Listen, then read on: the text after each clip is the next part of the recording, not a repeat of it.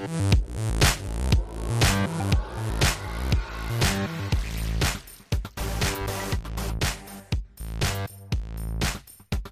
everyone. Welcome back to another episode of the Italian Football Daily Podcast. I'm your host for this one, Matt Santangelo. You guys can follow me on Twitter at Matt underscore Santangelo. Joining me today is um, in a bit of a role reversal. Usually he's the one hosting or he's, you know, uh, taking uh, different duties here, but today I'm going to be in the hosting seat. I am joined by my good friend and fellow IFD colleague, Joe Ciraco. You guys can follow him on Twitter at Joe Antonio C. Joe, how are you doing today? Hey, thanks, Matt. Uh, yeah, a little bit of a role reversal. Uh, I'm here on the other side, uh, but I'm happy to be back uh, with you and talking some calcio this week. A bit of an international flavor this time around, with the a little bit of uh, the break, uh, the international break coming coming up. excited for, despite everything, I am excited to see the the Azzurri back, and we have a lot to talk about on the rebirth of, of the Azzurri the new generation, year zero coming up. Uh, we all know what happened in November. Um, where some of us are still trying to move on, but a journey of a thousand miles begins begins with a single step, and this is uh, the first very small step in the rebuild of the Italian national team. Couldn't agree more, Joe. You know, again, as you just mentioned, you know, there's, you know, despite the fact that Italy's not going to the World Cup, there, this is a pivotal moment for Italy, and I guess we're going to take a deep dive into that. Obviously, Italy has two friendlies coming up um, during this international break. Of course, against Argentina and England. Both will be taking place in England, of course. One at the Etihad, one at uh, Wembley as well. So definitely some interesting things to focus on over this international break. And there's some sort of some pivotal games for Italy in the sense that you know there's some new faces. There's it's the post Ventura uh, era, which you know let's face it didn't go down as as we'd hoped. But again, you know that's what we're going to cover off obviously in this podcast. And then at the end, of, I will let Joe touch upon briefly the Serie A TV rights because I think that's something that's very fascinating, and I think that's something that's going to be very important to look at as we kind of creep towards the end of this season and as we look forward to the um, the 2018-2019 Serie A season. So again, we're going to start with the Azzurri. Obviously, on the weekend, and this saw the um, commotion with the with the Serie A fixtures and things like that. Obviously, we're not going to get too much into that. Again, we want to transition more towards the Azzurri and what's going on with the Italian national team. Luigi Di Biagio, he is the interim manager this time around. Of course, there was some speculation post Ventura as to who would take up this role. Uh, you know, Mancini was mentioned. A return for Antonio Conte was, was thrown out there as well. I heard um, a little bit of Claudio Ranieri, who's doing fantastic with Nantes in um, in Ligue 1. So there were some of the bigger profile names that were mentioned. Of course, Di Biagio was one of those kind of uh, dark horse options, if you will. Again, he wasn't doesn't have the same CV and success as those others, but he is some of the, one of the guys who has been around the Italian national team ranks for quite some time. With, of course, most recently with the um, with the under 21 side since I believe 2013, 2014. So he's been around quite some time, and he knows some of the faces that have been um, called up to this uh, this this current roster. And you know, again, I'll just go over the um, the current roster that Di Biagio announced on the weekend. Goalkeepers, we have Gianluigi Buffon, Donnarumma, and Mattia Perin. Of course, with with Buffon, there were some you know there was some back and forth between you know what he was going to do. Would he accept the call up? You know, obviously the way it ended against Sweden at the San Siro, it, he left in tears, and some people felt that was kind of the end of the road for this old guard, if you will. Barzagli, De Rossi, and and you know Buffon specifically, those guys who were really around in that 26 World Cup, um, that magical 26 World Cup victory with Buffon, you know, getting just starting with the goalkeepers with Buffon. I mean, what do you what are your thoughts on this situation? Because again, I know some people were kind of torn. And you know, they they feel that it's kind of time for him to pass the torch to a guy like Donnarumma or you know perhaps Mattia Perin if that if Di Biagio thinks he's the right guy to at least in the next couple years to take over for Buffon and kind of maybe get that make that transition a little bit easier to Donnarumma, who many feel is the long term replacement. So initially, what are your thoughts? I know you're a Juventus fan on um, Buffon, you know, coming back from these last two matches. So, uh, of course, this has been a really contentious issue uh, with the Italian national team. Uh, will he or won't he come back? Gianluigi Buffon, Gigi Buffon, 40 years old. Uh, we all know what he's done. World Cup winner, one of the greatest goalies of all time. His resume speaks for itself. We all know who he is, a, a legend of the game. Ag- agreed. I agree that that the new guard uh, has to be ushered in it's been a long time coming for the Azzurri to have in a new generation. Even uh, the old uh, old guard consisting of Barzagli, De Rossi, Buffon, questionable to even have them even in uh, late 2017, at that point, even before the playoff rounds uh, against Sweden in that series, uh, it was debatable on whether or not to have them or not. Uh, my personal opinion would have been to just have Barzagli and De Rossi retire after uh, after that Euro 2016 tournament. Um, I mean, they're still playing they're still decent, but they're uh, they're not what uh, the Italy national team, not what a national any national team in the world needs right now.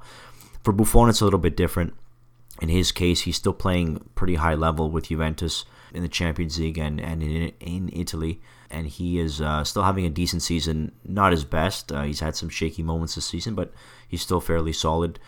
I mean, there was a lot of speculation in the media whether or not he would he would go, he would actually retire or not to see him in tears retire after Sweden, it left a bitter taste in my mouth. Uh, not just as a Juventus and Italy fan, but as a as a football fan in general. Just to see a legend like that go out in a disgraceful, embarrassing manner is not the way a man of that stature should go out. So I do agree that Di Biagio really owed it to him at least to, to give him one more shot, and I think one more testimonial match, uh, possibly either with Argentina or England or both. But I think a nice farewell uh, at Wembley would be really nice. Uh, a good, a big ovation in front of ninety thousand people. Even though the game is playing, being played in London, they they know the English fans. Um, they can appreciate a good footballer when they see one, and I think that'll be a great send off for him. Now, there, there's even been speculation over the last few months that Buffon uh, could even go until he's 42 and playing Euro 2020.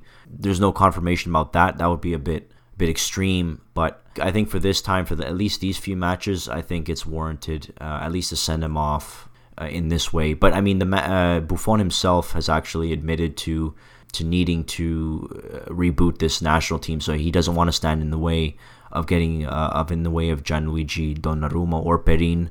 Uh, so he himself doesn't really feel it's necessary to to to be playing these games. But Di Biagio, out of respect, called him up, and I think uh, that was the right thing to do in this case. In a way, I do agree with that. I think you know, on one part of me is thinking for the future. Again, I think you know when when you can see both sides of this, right? If you're an Azzurri supporter and, and someone who has been closely in on this team for for pretty much your entire life. You know, you, you see obviously how special a player Buffon has been for the national team. You know, the, the, the service he had to the entire national team and, and how much success he had with this, you know, as a captain.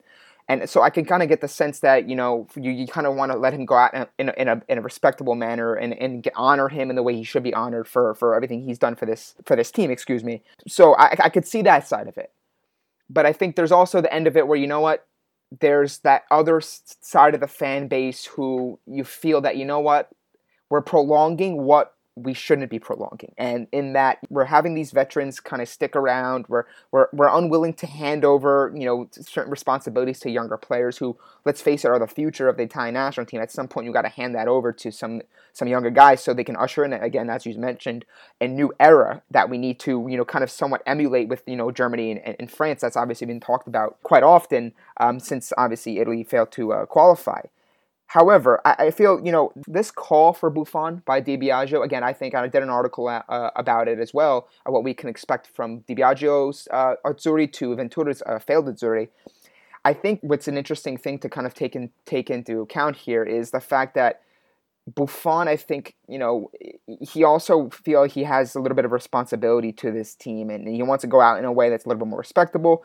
But I think he also wants to take the field one more time. And I think, you know, again, you know, pay tribute to uh, the late Davide Astori. Again, he touched upon that briefly, and I feel that's something that's kind of weighing in, in, in, the minds of pretty much everyone on this entire squad. Obviously, it goes without saying. I think that's something that you know they take pride in. They want to they want to send the Azzurri off and, and hand pass the torch to a new generation in the right way. So, uh, if for these two games, listen, if for me, if I look at Buffon, I have no issue seeing Buffon, you know, get the get the send off he deserves. I think that's something that's, you know, I'd like to see. I think this is what we should do. And I don't want I don't want to see this this team, you know, treat certain individuals in, in, the way they do. Again, we saw obviously what happened with Milan over the past couple years and how they treated certain individuals, and that's kind of a little bit of a different story. But you get the point. You know, you want to get some of these guys off in the right way and do it in a way that's you know, respectable and that could be, you know, celebrated.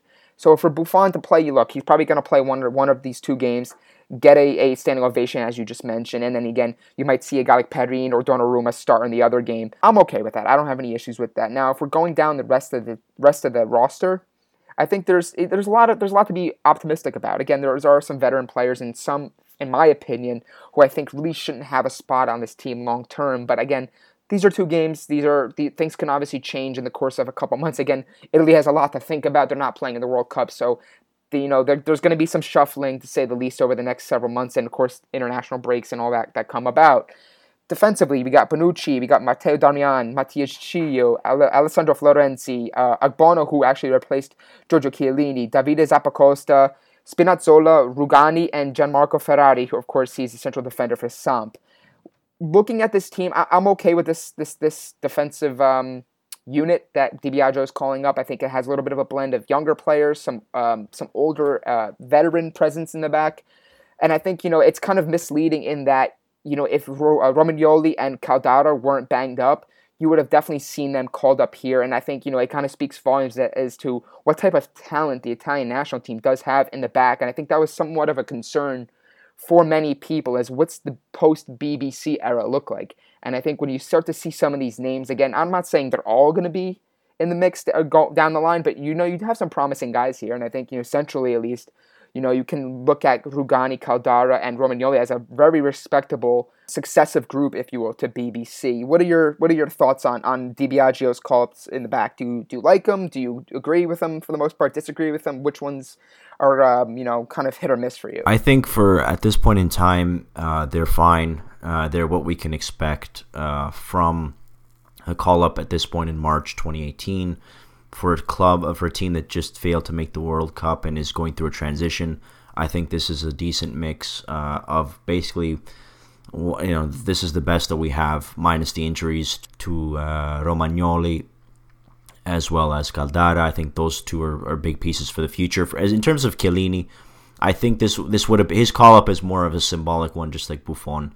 I don't see him being part of uh, the squad in Euro 2020. He might be, uh, depending on him, uh, he might be a part of the Italy team on the run for the uh, UEFA Nations League that is debuting in September. He, he could be included maybe as a backup there, but I think we should really move on from from Chiellini. I mean, he's 33, turning 34. He's 30. He's 33 years old. Yeah, I mean, he's yeah. he's still playing great for Juve. Like um, in the the match against Tottenham, he played really well. But I mean, let's be realistic. It's time to put in some blue, new blood, which the Italian national team is notorious of not doing.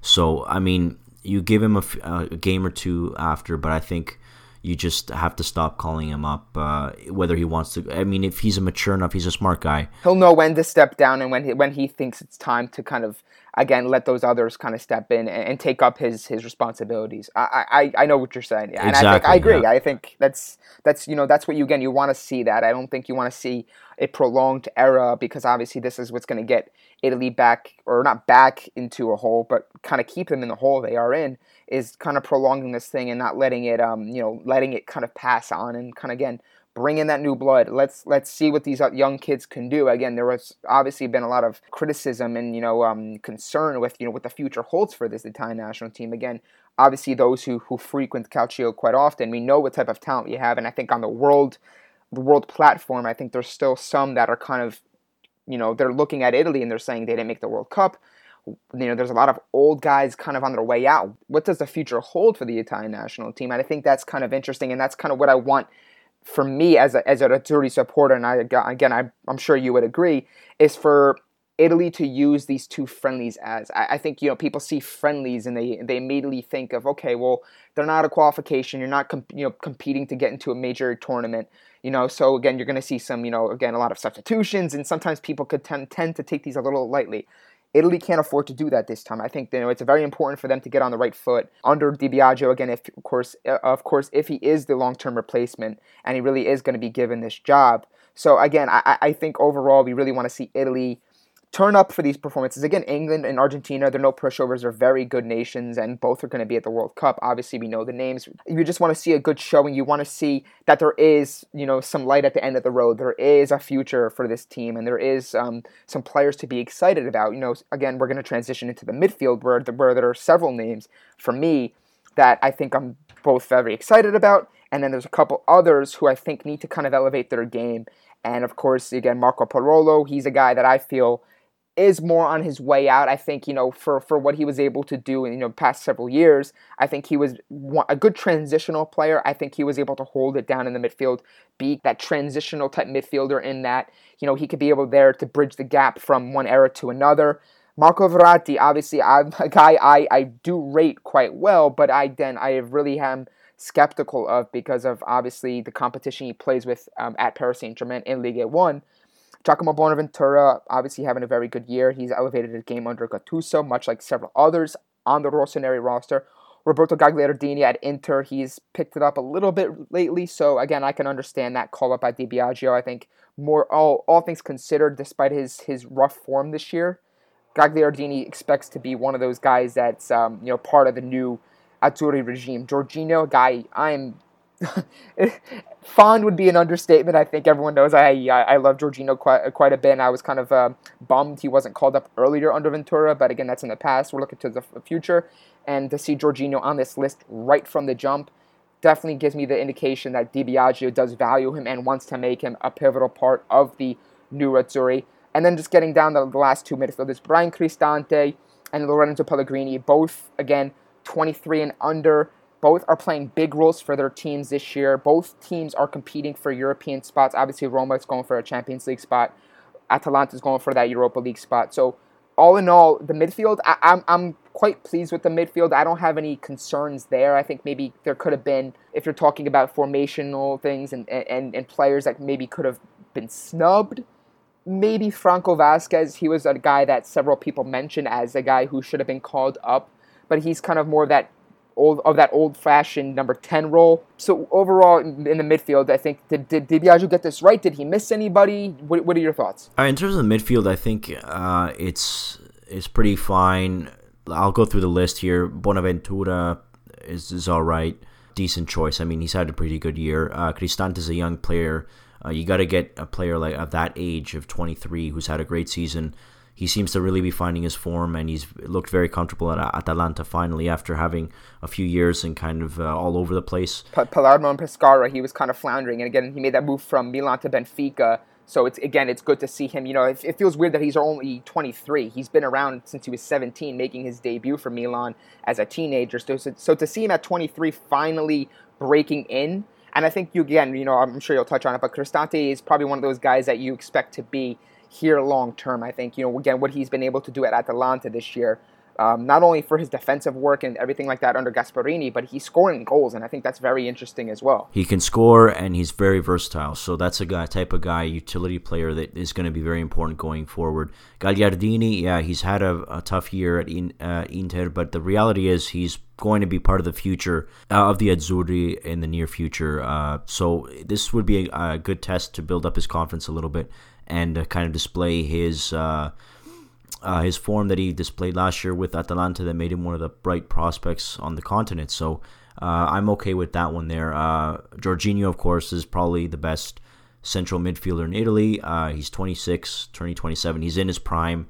I say you're gonna get your the, your best out of him from now until end of Euro 2020. Uh, he would have been really good in the World Cup if they had made it. He would have probably been one of the stars of the tournament because he's he's right in his prime. So it's a shame he won't be in Russia in June. But um, he's a he's the key he's the linchpin of this of this midfield. Parolo should not be on this team. Period. I'm not going to sugarcoat it. He was pretty useless on the national team in the World Cup in 2014. Non-influential in 2016. Uh, he had zero role in that Ventura side of the the past two years. Ventura really made some players look really really bad. no, he was. I mean, I mean, he's solid for Lazio, but uh, he's he's not good for the national team. I don't know why he's he's even here. He was one of those guys that you know he had that you know he he kind of elevated his game at the right time to play a role in maybe one two tournaments. But I think it's clear, obviously, again, you you just touched on it. At 33, 34, he's not the guy that you really look to to play a big role, and and I think he's a guy that I guess I think is getting these call ups just to kind of bridge the gap. To you know, again, there's some guys who are injured. He maybe could have been called up ahead of him, but more or less, again, as a unit, I think, you know, Di Biagio got most of these names right. I don't think you're going to find many uh, many head scratchers, if you will. You know, again, with the exception of uh, maybe Parolo. I think overall, a lot of these guys are you expected to make the make the roster. Yeah, and I just want to point out the squad list and the next two games. Let's let's just be clear once and for all. What happened in November when Italy didn't make the World Cup is a national and an international embarrassment all these players' careers are on the line. That's how important. And you alluded to uh, these two friendlies not being uh, friendlies. These are very important. This is a tryout for these guys because these players are are not are. I mean, they their confidence is shaken. They have proven nothing that they are world class. Uh, at, at, this point, if I'm them, I would be embarrassed to even uh, to. I'd hang my head the whole time at Coverciano and in training because uh, the fact that they're not in the World Cup is disgraceful, and it still is disgraceful, even though it's five, six months on. These games are a tryout because none of these guys are guaranteed a spot on this team. That's how that that's how Di Biagio should uh, approach this game. Um, that all these players are on a tryout because nothing is guaranteed from, and not just these two games. From now until maybe the next, fo- the, yeah, the yeah, maybe even like the first few starts, games in yeah. there. Like this is none of these guys uh, are guaranteed a spot. There's a lot. There's a lot of fringe. There's a lot of fringe players. You know, when I was looking at this roster, I, I found it very fascinating. Again, overall, 26 names. I, I agreed with most of them. There was a couple players I think. You know, again, we can talk about the attack. You know, I'm not going to go too much in depth. And overall, I think most of the names in the attack deserve their call. Again, with the exception of probably Antonio Candreva. He hasn't been a guy that I've been fond of recently. He he's a guy that seems to be pretty decent for the Italian national team in spells but he's a guy that kind of uh, for every 10 crosses he makes, one of them is good. And at least from what I've seen, what I observe on a weekly basis with him at Inter.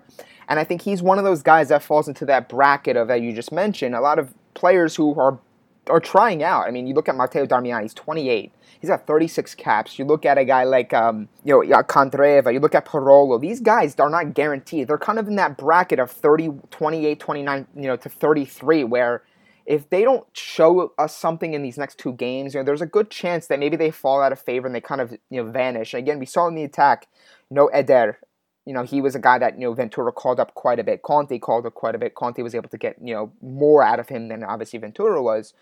But you know, when you look at some of these the players in the attack, I mean, Immobile, Serie top scorer, having a great season. Lorenzo Insigne was underutilized by Ventura, especially in those last two games against Sweden. Belotti, Simone Verdi, Chiesa, and Cutrone. So you're seeing that there are some younger players being called up. And, you know, again, we, we, we can touch upon you know, why Balotelli wasn't called up, and, and we can get all caught up, and I'd probably do a separate podcast on that when you throw in the fact that Raiola had his, had his take on it. When you look at the entire roster top to bottom, the average age of it's it's kind of on that 26th, um, the 25 to 26, which again it, it looks good for the future, but it could be possibly younger, you know, after this, you know, this these next two games, Parolo, uh, Buffon, uh, you know, some of these guys, you know, they, they they're kind of on that in the twilight of their career with the with the Italian national team, in my opinion. So it's going to be interesting to see how Di Biagio approaches these games against Argentina and England. Does he go with again? They have a lot of they have the luxury of using you know several different subs, and it's not just three per game, so they have that. He has that to his advantage, so he can kind of tinker and do what he needs to do to experiment. But when you look at who he has to work with, it's cl- it's quite clear that he is thinking of the future, at least in my opinion. I, I, did an article on this how I thought his his Azzurri could be a little bit more progressive. I don't know how much more progressive than Ventura's, but you're getting a sense that, you know, with guys like Chiesa and Cutrone, who are 20 years old each, they're the future players. They're the guys that you want to see getting called up on a regular basis. So I like that element of his squad. And again, looking at the grand scheme of things, I think he did well with his first call up. I think he's kind of um, if he's trying to assemble a squad to kind of convince and kind of uh, convince the if, uh, FIGC to to keep him on as the the long time repla- uh, long term replacement. He needs to get a squad that can at least compete in these next two games and show us a little something that there is, um, you know, a path, if you will, to that will get Italy back to the summit of, of, of in the world. So, you know, looking at these two games in Argentina and England, I think let's talk about what type of formations we can expect in these games. I, I, feel for me, and then I'll pass it on to you. I don't want to talk too much, but Ventura was criticized quite a bit for the moves he made, the moves he didn't make, um, especially in the latter stages of World Cup qualifying. You know, some of the formations he chose were were head scratching to say the least. Again, that 4 2 4 against Spain, which got overrun. We got destroyed. And that kind of really showed, you know, some of his some of his major flaws in that tactical sense. I think Di Biagio is going to go with a little more conservative approach. I think he may try to keep things simple, maybe a 4-3-3, a 4-2-3-1, maybe a 4-4-2, and you know just kind of see you know who fits where, how his scheme looks with the personnel he has. What are your initial thoughts on you know the formational approach that he's going to take with these two games? Because obviously that comes into play when you look at how many midfielders they have and how many good attacking players they have. Do you think they're going to go four at the back? Do you think they're going three at the back? How much do you think they're going to go with in the midfield? What do you, what do you think? So uh, before I, I get in, I'll get to the formation just a sec. I just want to make a few more comments, just uh, round, rounding up the midfield and the attackers. Quickly, um, I do like the addition of Pellegrini, who um, another future player. He's very raw right now, but he has shown some flashes at Roma. So playing a yeah, lot too. He's, he's, he's playing he's a big role for Yeah, Roma. I mean, finally yeah. got a, a, young Italian who's actually playing for one, one in the, in Champions, Champions League for too. one of the top teams. Finally, about after like you know 15 years. So um, you know that's good. Verratti, um, I don't know. I don't know what to say about this guy because for so long he's you know, he was dubbed the next Pirlo or, or very, you know the next best deep lying midfielder. Quite frankly, I don't care what he does in France in Ligue 1 because uh, PSG's I mean it, it, the, the league their league in France is a joke. So whatever success he's had there uh, is not going to really translate. I mean, even against Real Madrid, he's prone to be in the past too rash and uh, very undisciplined, and he just doesn't show up in big games and we'll go and you know back to that uh, game against Spain where he got dummied, absolutely nutmegged and embarrassed by Isco. And Verratti's been playing longer than Isco has at, at this level, and he just got dummied. And um, I don't know when he's going to take off. He's 26. He's not going to develop anything further. But um, this goes into the formation. If he gives, if Di Biagio gives him a, a shot on, on the right on right midfield with Jorginho in the middle in a 4-3-3, I think he'll do okay. But that remains to be seen. Again, we'll see how how he does there. And in terms of attack, players you mentioned, I'm okay with all of them. Um, although one notable absence that's injured is Federico Bernardeschi from Juventus. I think he's going to be the, the, the starting uh, right winger. I think going forward, Candreva's a pro- replacement. Candreva's you know replacement. Yeah, yeah. For I, Candreva, I, I can't stand. I cannot stand him. I don't care how many assists he has for Inter. He's slow. He's predictable. I, I hope to God this is his last run on the national team because no disrespect to the guy, but he's had his, his shot and he's done. Uh, on the left wing eventually will replace uh, although, I mean, in the under 21 championship of last year, Chiesa did not perform as as I ex- had expected, even though uh, with all the hype in the media. I think Bernardeschi carried that team, and he was their best player in the under 21 tournament last year. And I think he's going to be a key, important part of this team going forward. Unfortunately, he's injured right now, or else he'd be here in that 4-3-3. But in terms of a, of a formation, a 4-3-3 will go best, or 4-2-3-1. Uh, we have to utilize the wings because right now, unfortunately, in Italy, we haven't produced a number 10 in a long time and it doesn't seem like we're going to produce any anyone coming up uh, as of now. So I think we've got a plethora of, of wingers and utilize them. Um, even guys like Stephan El Shaarawy, who who's not even on the team, um, another winger, like an example of another winger that we there's many wingers being produced by Italy. In terms of the starting forward, um, I would give Patrick Cutrone a chance. Uh, he's 20 years old. He's uh, he's got those goals. characteristics of a poacher. Yeah, he's 15 he's goals all competitions. Goals. Yeah, and he's scoring key goals, unlike um, his counterpart Ciro Immobile, who uh, just a guy like I don't care how many goals this guy has, he didn't perform when it counted the most, either for Lazio or for or for the national team. So to me, he's it's just, he's just a flash in the pan, and he's just it's an illusion. He's not as good as he seems. Um, like the goal he scored uh, a few weeks ago against Cagliari. At first, I said, "Wow," and then I realized it was him, and I said, wow because he can score such a great Ibrahimovic like goal, one of the best goals you'll ever see. But then against Sweden, when it mattered most, he misses a sitter and he doesn't come clutch. Him, him, yeah, him and him and uh, you can we could kind of speak a little bit on Belotti, although Belotti's four years younger, and you know again he's kind of been hit with the injury bug lately this season versus last year, where he erupted in a big way and was one of the top scorers. I think Belotti obviously has a spot on the team long term, as does Immobile, but there's a little bit of opportunity, I think, in my opinion, for Cutrone to kind of burst in here. You know, he's again six months ago he was making his U21 debut under Di Biagio. Di Biagio calls him up now, and he, you know he he has. And if you look at his track record, his track record throughout is you know the ranks of the Italian national team. He's consistently scoring, and I think that's very interesting. I think this is a guy that the Italian national team needs. Maybe he's not you know the quickest guy. Maybe he's not the flashiest in terms of his on the ball skill. But what he does, he always seems to be positioned in the right place at the right time, and he's always scoring big goals. And I think you know, a guy like him, you look at, you know, maybe not, obviously, he probably was, what, 19 years old during the, um, the game, two games against Sweden, but that's what you need. Sometimes, you know what, these goal scorers that are doing, you know, fantastic in the league, you need to produce for the national team. I think that's something that the Italian national team has been missing for a long time. And I think that was, was one of the reasons why so many people were upset the fact that Balotelli wasn't called. Balotelli's been ousted by Conte and Ventura for the past several years, really despite the fact that in, couple, in the past two seasons at Nice, he's been he's been tearing it up. Again, of course, you take that maybe with a small grain of salt. Ligue 1 competitions maybe not as strong as say you know Premier League or Serie A, La Liga, and the like. But he was a guy that produced for the Italian national team, and you get you you wonder you know maybe a guy like Balotelli you know it, it, he's ready to make a comeback. You can't put a price on goals, especially for the fact you know, in, in, major competitions like he's been able to do over the uh, over the over his course of his his national team career. So again, no, not, not to go too much further into it because it's something we could talk about quite a bit. But Balotelli would have been a guy I would have loved to see on this team. Again, you just look at the, some of the names here. Where would he have fit in? Maybe over Belotti. Belotti's been out of form. So maybe again, Balotelli does have a, a future um, you know spot back with the Azzurri.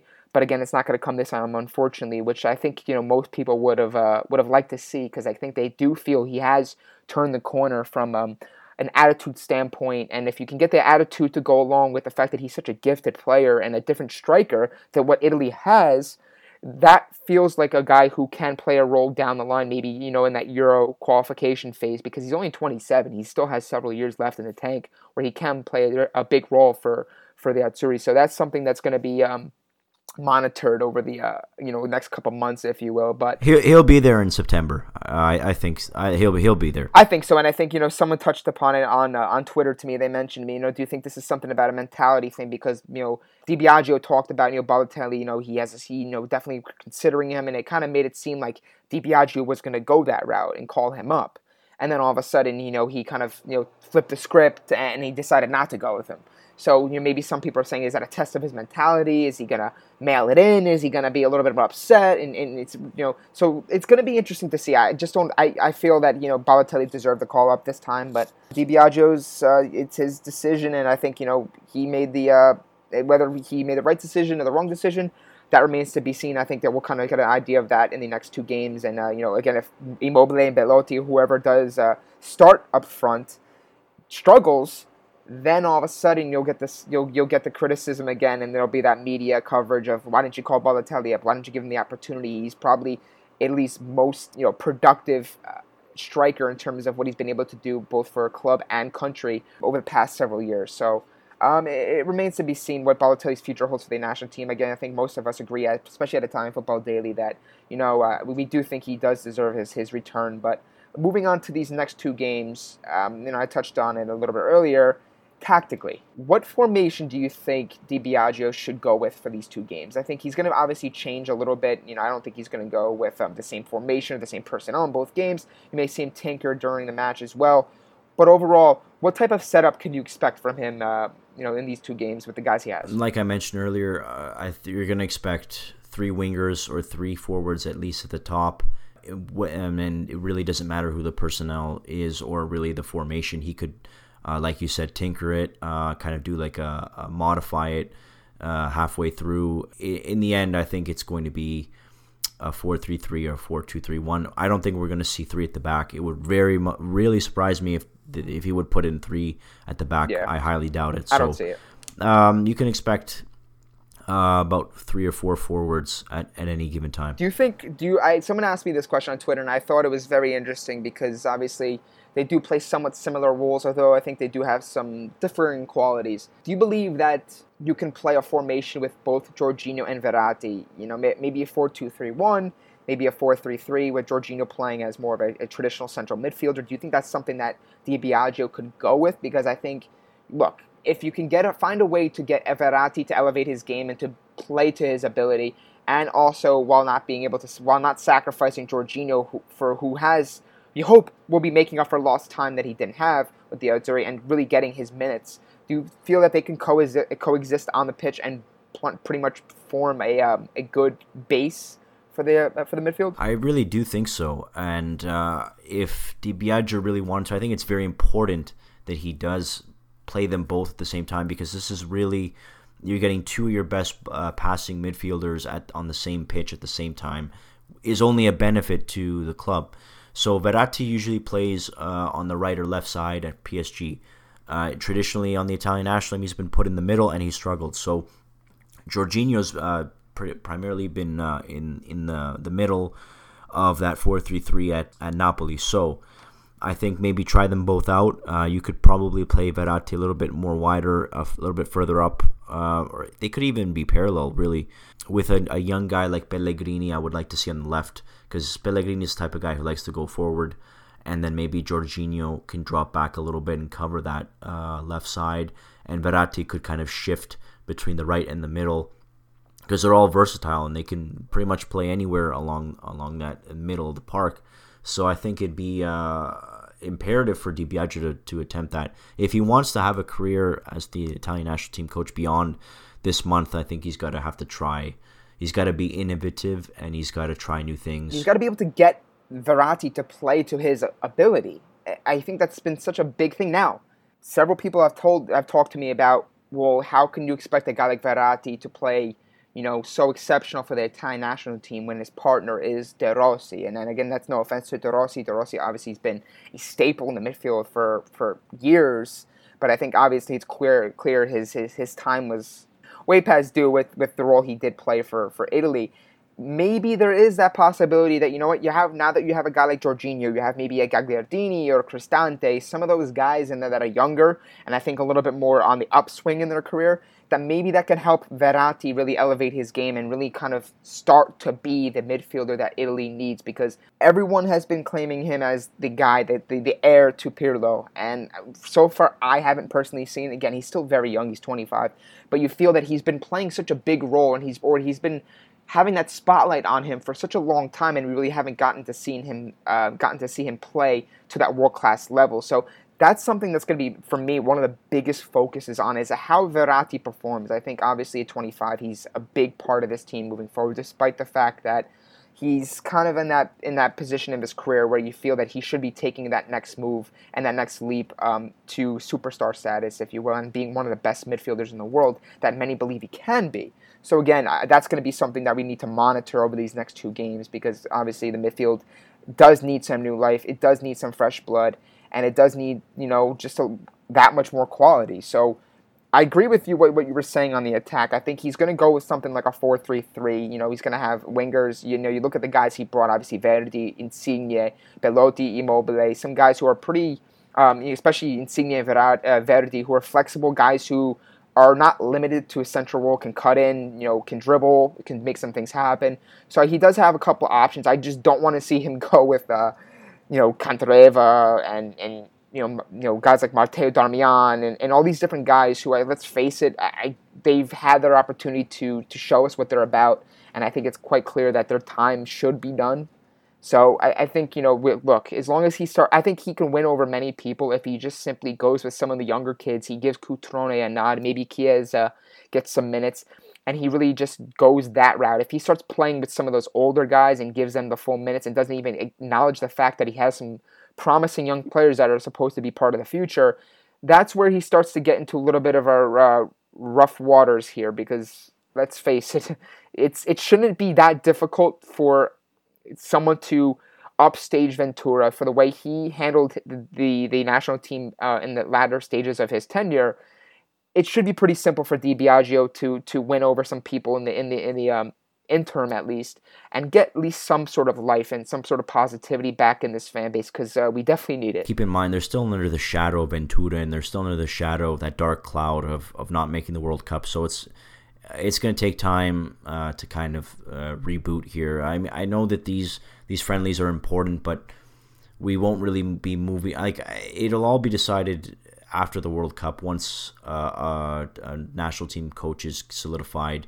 then I think we'll finally be able to move on completely. But this is just really uh, a kind of in between uh, between that time and it's a transitional phase. It's a transition exactly. So I mean, as long as these guys, these lads, just play their hearts out, and uh, I think put, they will. Put, I, I hope so. They better. I, ex- I expect. I, I really do expect them to to come out fighting. I think you know they don't want to have that lasting impression, especially some of the older guys like you know Bonucci or Parolo, Candreva, those guys, Buffon especially as well. You know he's not going to want to you know, have a, a shocker um, on the, to go out in that manner. I think he's those guys have it. You know, they owe it to the Italian national team. They owe it to themselves. They owe it to the fans to go out in the right way and to turn up for their for their nation. And I think that's something that's going to be very key to focus on is how we respond after those those miserable legs against Sweden. How we respond to the fact that we are going to be on the couch watching the World Cup. Uh, you know, while our power the, the other uh, super nations are, are going for for the uh, for the glory. So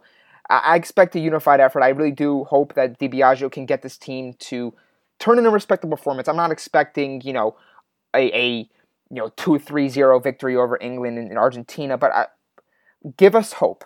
Give us hope that there is a future, that there is a bright future, that there is a, a direction that is forward that can really give some positivity to the national team, to the supporters, and to to Italy as a nation because to see them when not not in the World Cup, it just feels weird to me. It still feels weird to me, and I think it's going to be even weirder.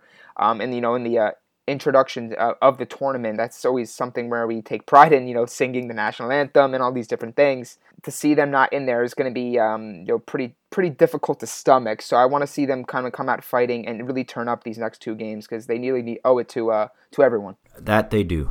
All right, so before we wrap up, uh, you know, just want to talk a little bit briefly about the uh, Serie A TV rights deal. Of course, it's been something that's been talked about um, over the past several months. Obviously, there is you know a lot of good benefits with this with this new TV rights deal.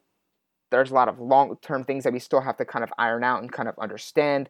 Joe, from from what you've read, from what you've researched, from what you gather from this entire deal, what do you think the the regular Calcio supporter, Calcio viewer should know? What what things do you think will benefit most from this TV rights deal? Because from what I've read um, recently, again, not too much. I haven't kind of touched on it recently, but it looks like to be it's a pretty sweet deal. It's going to have more access for, for global access for for the um, the Calcio lovers, and it's going to be able to put essentially Calcio back up into that upper echelon in terms of you know viewership and, and, and popularity. And I think that's something with the that's something that Serie A needs because it is a great league, has plenty of talent, plenty of quality. It's very exciting. Obviously, the the Serie A race can support that. What do you think Calcio fans should know about this rights deal and how it's going to impact them? So uh, there's a lot of great material on our website, uh, www.italianfootballdaily.com, on the financial uh, ramifications of this deal and, and the, those details. Uh, I won't get into those specifics, but for the Calcio fan, you need to know that this is the best deal, the most lucrative deal that Serie A has ever had. Combined uh, domestic and uh, international revenue is going to be about one and a half billion euros, this third highest in Europe after the Premier League and La Liga. Uh, this is going to be a very good deal for all teams. The money's going to be spread out um, better for uh, everyone else. So there will be more money to, to, be thrown around for all the teams, which can only help.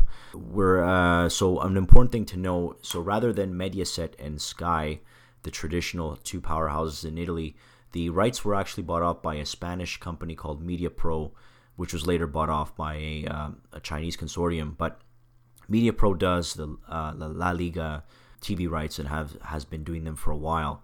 And um, I don't know if you guys watch uh, uh, La Liga, but the quality of their presentation of of the game has increased significantly. It's actually better to watch aesthetically than the Premier League in terms of the presentation style. And that's what really gets me excited as a calcio fan to see this kind of uh, stuff being implemented. And I'll get to why I'm so excited in a minute. But for um, Calcio fans internationally, uh, we're going to be seeing more more options um, and more game time. So there will be more matches on Saturdays and Sundays.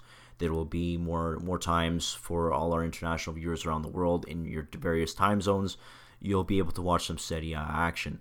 Uh, for those like myself who are still a little bit old school of Rai Italia, formerly Rai International, Um, according to the deal, they have to make the games HD, so it's not 1980 anymore. We can we're finally in this century, so I'm excited for that. Yeah. in the Italian language, uh, for those living outside of Italy. Uh, in terms of the North American rights, uh, like myself and Matt, we live here in North America. I live in Toronto. Matt is in New York. Uh, we don't know who has the rights for that just yet.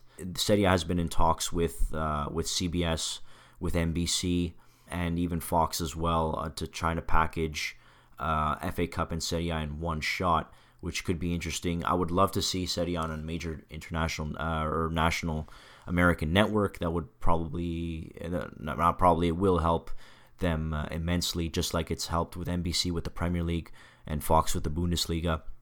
But that remains to be seen. There are a couple of players as well. This might be the first deal where we see Facebook or Amazon actually buy rights for uh, for for our league because right now they've been they've been trying they've been thinking about it uh, these two companies for a long time uh, but the Premier League they which is the um, whatever your opinion of the Premier League is it's the best marketed uh, league in the world and it's the most lucrative. So uh, Facebook and Amazon have been eyeing the Premier League. However they they just cost too much. So as a trial basis they might pick up Serie A and kind of test it out on Amazon Prime or on Facebook uh, streaming, which would be one really good for the league because more people would be able to get it through the internet, and it would probably be even on Amazon more affordable, about eighty dollars per year for Prime. If you're going to order stuff anyways, you get um, the TV or uh, show package.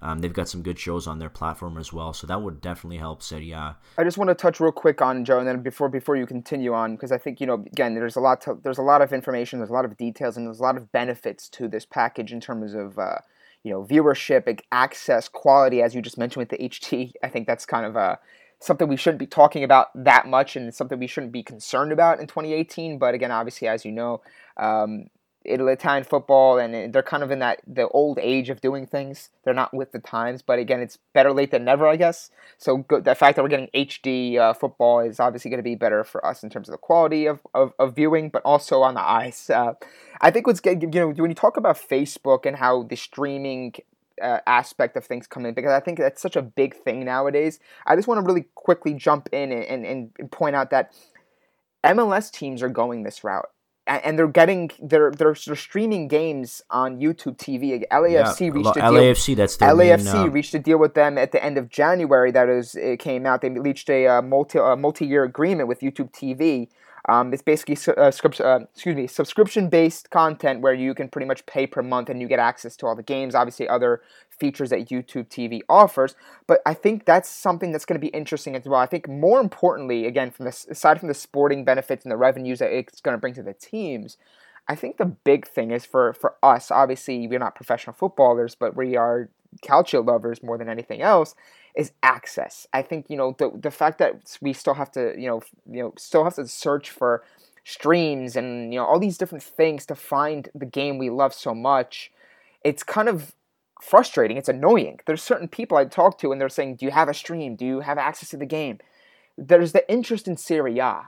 That's that goes without saying, especially in the United States and you know New York, New Jersey. This area we we love calcio over here and I think obviously you can agree with that as well. Um, up north in uh, Toronto, Montreal, and those areas, that the interest is there for Calcio. Just give the access, and I think with this new TV rights deal, you're gonna start hopefully see that. You're gonna hopefully see Calcio be a little bit more accessible. You know, whether it be on mobile phones, iPads, laptops, and I think that's something that's very, very important. If it really, if Serie A really wants to get into that um, that tier and, and get, start competing heavily with you know Premier League and La Liga and Bundesliga. Bundesliga does really well in this country as well on Fox. They need to have this done in a manner that is going to be very beneficial for the for the fan. And I think that's something that's going to be um, definitely we want to keep an eye on. You've made great points. Uh, it should be focused on the fan and the presentation style. So what many articles and many other podcasts have, uh, out there have, have described kind of the details of this deal financially, but no one's really talked about um, the presentation style and what they want to see.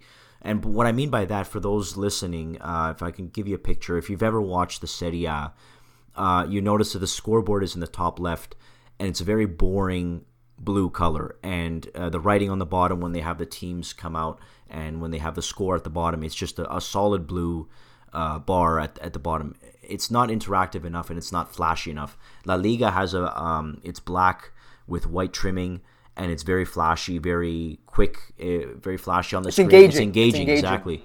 Right. Uh, that's something that Serie A doesn't have, and uh, even in the player intros, you'll notice La Liga they have uh, like the World Cup and the Euros, they have the players folding their arms in uh, in the starting lineups, and La Liga is taking it one step further with having uh, they have the actual whole field and they have the actual like 3D holograms of the players standing in their formation, which I thought was really cool, which they've had for this year. And since Media Pro is the same company that produces La Liga, if we can have that in Serie that would be even better. Now, on the flip side, we'd have to have um, a better presentation of the stadiums in Serie A. Now, we're not going to get into the stadium debate here because, I mean, we could do a podcast on just that alone. Um, we know that there's a problem with attendance in Serie A.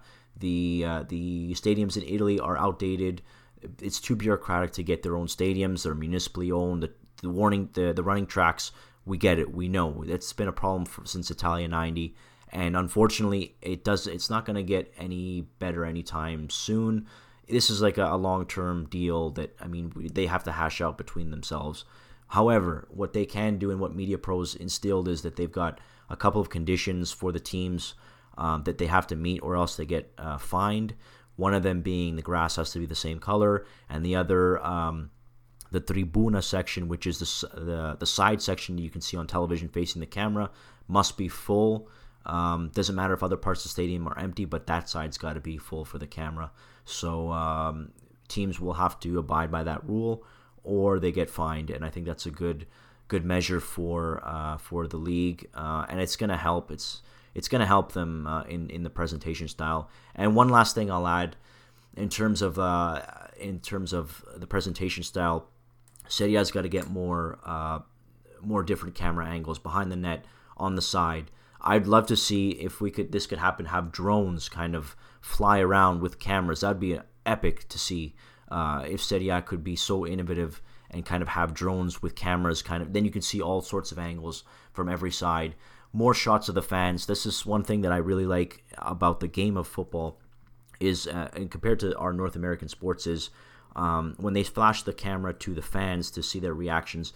Like you see people complaining and pissed and cheering, and you see you know little kids. Um, you know, with joyous after a goal and smiling, it, it, gets me the same feeling as when I was a kid. Uh, that same glee in, in their eye. I see that when they show the kids on television, and also they got to show more beautiful women in the crowds. They they do this in the World Cup, and it's not. I'm not even. This is not about you know me. It's, it has nothing to do with um, with anything perverted or, or, or sexual here, but this is all a marketing ploy because if you look at FIFA 2014 World Cup, they would do this a lot, and they're going to do this in Russia in 2018. Guarantee you, mark my words. They're going to have camera guys looking specifically for the most attractive looking women in the crowd, and they're going to point the cameras at them just like they have in the past, and they're going to do it again. It's about appearance and presenta- presentation exactly how it's how it's how it's presented to you know both the diehard fan base and but the casual fan that wants to watch, and I think that's again if you're able to appeal to a casual fan, someone who's maybe tuning in for the first time, second time, trying to get interested in Calcio, that's you, you want to make a good impression. You want to be able to show that it's, it's modern, it's adapted, and, and it's kind of more or less in line with how sports should be viewed in 2018. And I think again, you know, everything you touched upon is fantastic. And I, you know, you with all those details and everything combined, you get this feeling that you know this this is what Calcio needs. Calcio can really benefit from this TV rights deal, and you hope that this is something that's going to be able to lead to bigger and better things down the line for um, for Calcio because we definitely want to be able to be in that again that category with you know Premier League and, and La Liga and, and Bundesliga who do a fantastic job with presentation, the visuals, analysis at halftime. All those different things come into play, and you know when I'm watching and you're that 15 minutes in between you know halves you want to see those interactive things. You want to see those engaging diagrams and all those different things come into play because it really adds to the the effect. It really adds to the the the game itself, and it really gives you a little bit more insight. It educates you, and I think that's something I always look for when I'm watching games as well. Aside from the fact that I do love football, I love the the little tidbits that the maybe the commentaries adding or the you know halftime you know announcers or halftime and uh, fun analysts. facts like different stats. Exactly, exactly. You know, and I think you know again we you know to, to wrap up there you know Fox Sports when when they do air you know the Champions League games their panel are picking apart the game. They're picking apart with both obviously their words and their commentary and their insight, but also you know diagrams, you know uh, arrows and, and little heat maps and all those little trinkets that come into play. They may seem like they're like ticky tacky things, but I think those are really big in terms of keeping people engaged and keeping keep uh, keeping people interested in these matches. So that it's going to be interesting to see. Again, of course, as more details come out, definitely uh, we will be covering it on the site. So make sure you're following Italian Football Daily on Twitter at Italian FD. And again, you always visit the website ItalianFootballDaily.com for more on the TV rights deal. Uh, transfer news, breaking news, everything about the the Azzurri until the um, until the end of the season, of course, as well. Yeah, no, it's it's going to be an exciting time uh, coming up. Serie A, we know it's it's been a great race to the finish, and it's going to go down to the wire. So stay tuned for that on our uh, on ItalianFootballDaily.com and uh, and following us on Twitter. Um, but Serie A is, is, on the bounce. I think the Azzurri will be reborn um, in the next few months, and we should see an improved national team, uh, an improved Serie A, and with this TD, TV deal kind of um, culminating the whole thing, I think we're going to see a rise in Italian football in, within the next decade. And uh, I'm just excited uh, to be a part of it, and uh, it should be fun. So stay tuned for that, uh, Calcio fans. Um, there's so much more to come, and this is just the beginning. Absolutely, Joe. Again, those two friendlies coming up um, against Italy against Argentina on the 23rd, and then, of course, that game against Eng- uh, England on the 27th, we will definitely be giving you guys the um, the scoop on where you guys can watch those games, how you guys can find them online. Of course, we do offer, um, uh, we do have the op- option of get, offering Fubo TV. You guys can sign up with us as that as well if you guys are looking to watch, uh, giving a platform to watch the game. So we will definitely share all that with you guys in the build up to these two matches, so you guys have access and you guys can watch these games as well because obviously we know they are very important. So again, I'm Matt Santangelo. You can follow me on Twitter at Matt underscore Santangelo. I'm with Joe. You can follow him on Twitter at Joe Antonio C. This is the Italian Football Daily Podcast signing off. Thank you guys. Have a great day.